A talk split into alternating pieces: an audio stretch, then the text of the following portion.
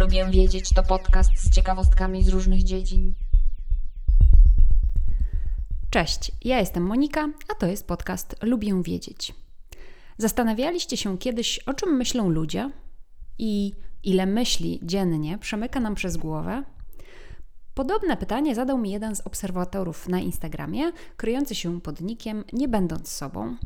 Zadał dokładnie pytanie, co człowiekowi najczęściej zaprząta głowę.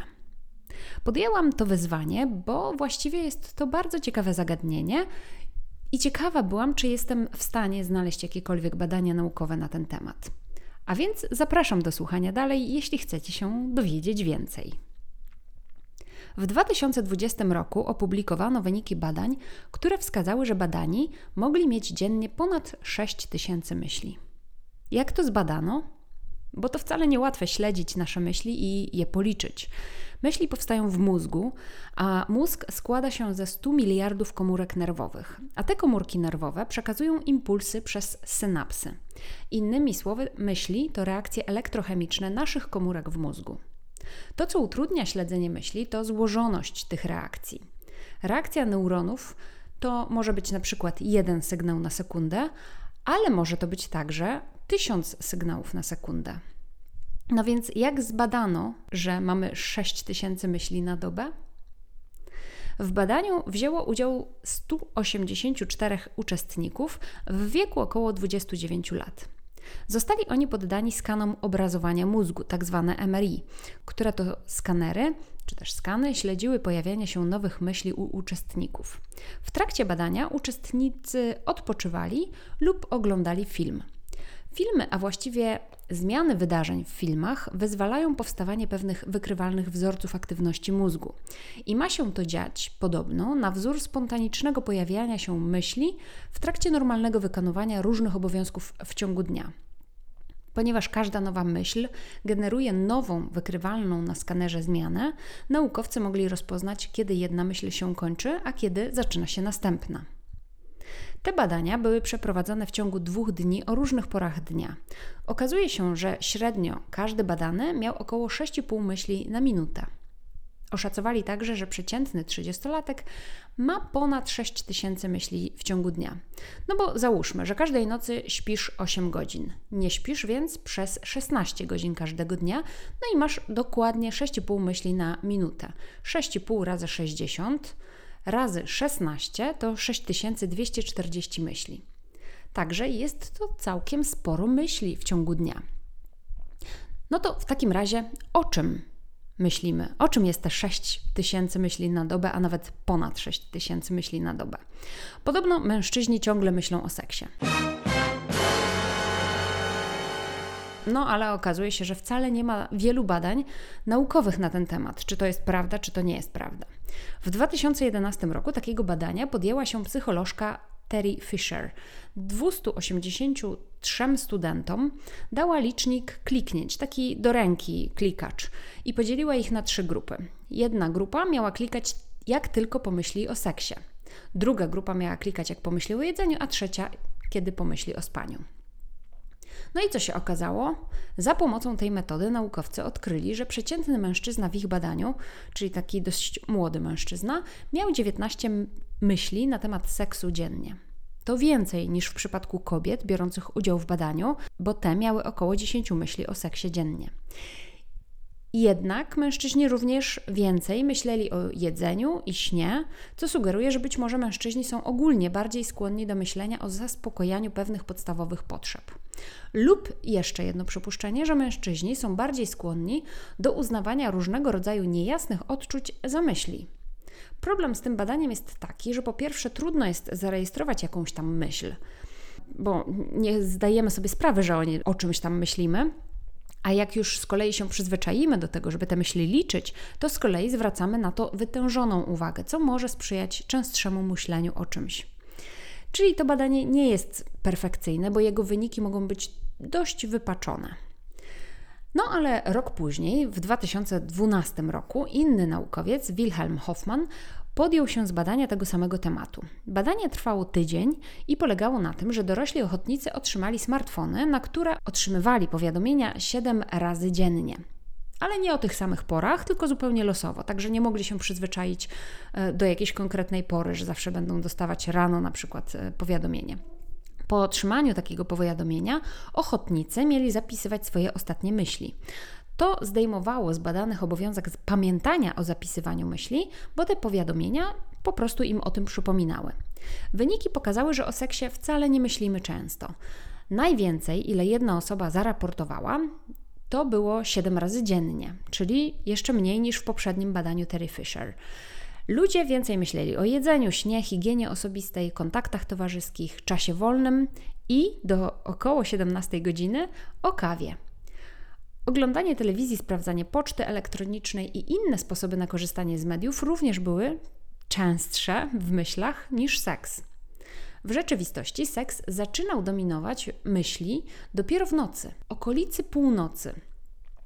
Wtedy był drugą myślą po myśleniu o spaniu, na takiej liście powiedzmy, w takim rankingu.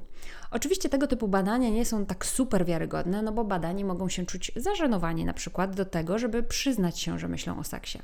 Mogą też nie pamiętać tych myśli albo wręcz za bardzo się starać sobie przypomnieć, o czym myśleli i dokładać kolejne tematy. To trochę takie samo zjawisko jak w fizyce kwantowej efekt obserwatora. Bardzo możliwe, że o tym słyszeliście. Efekt obserwatora to termin, który opisuje fakt, że sam akt obserwacji wprowadza zmiany do obserwowanego zjawiska. Najbardziej znanym przykładem występowania efektu obserwatora w fizyce kwantowej jest paradoks kota Schrödingera.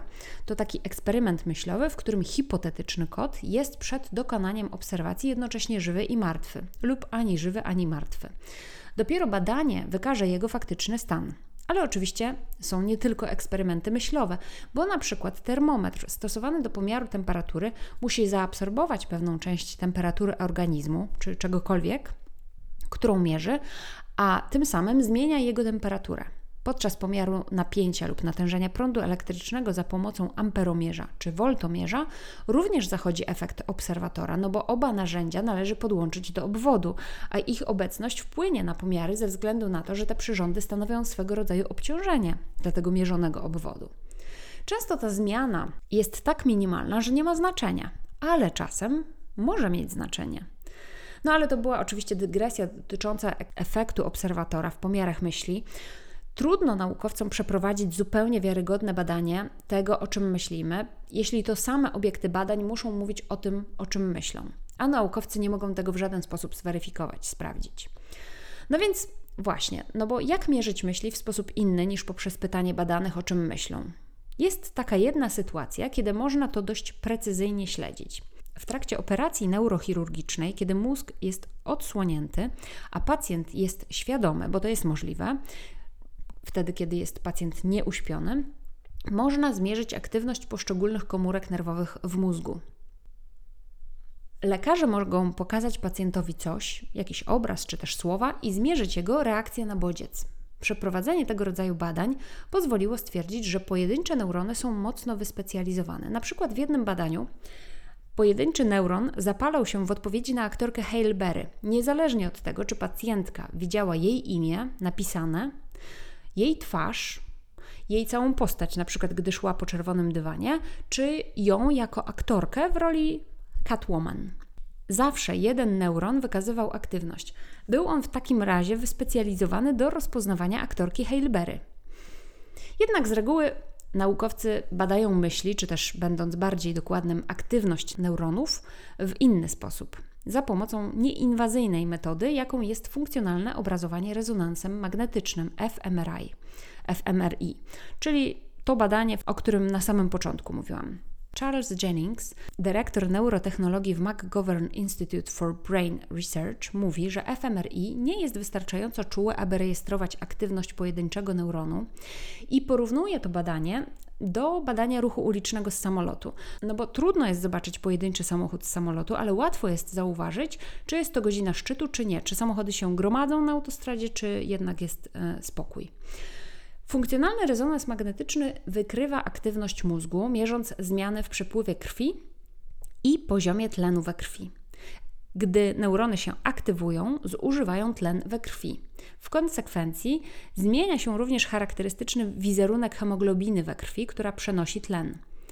M R I wychwytuje tę zmianę i za jej pomocą pozwala wykrywać takie tak zwane gorące punkty, hotspots myśli.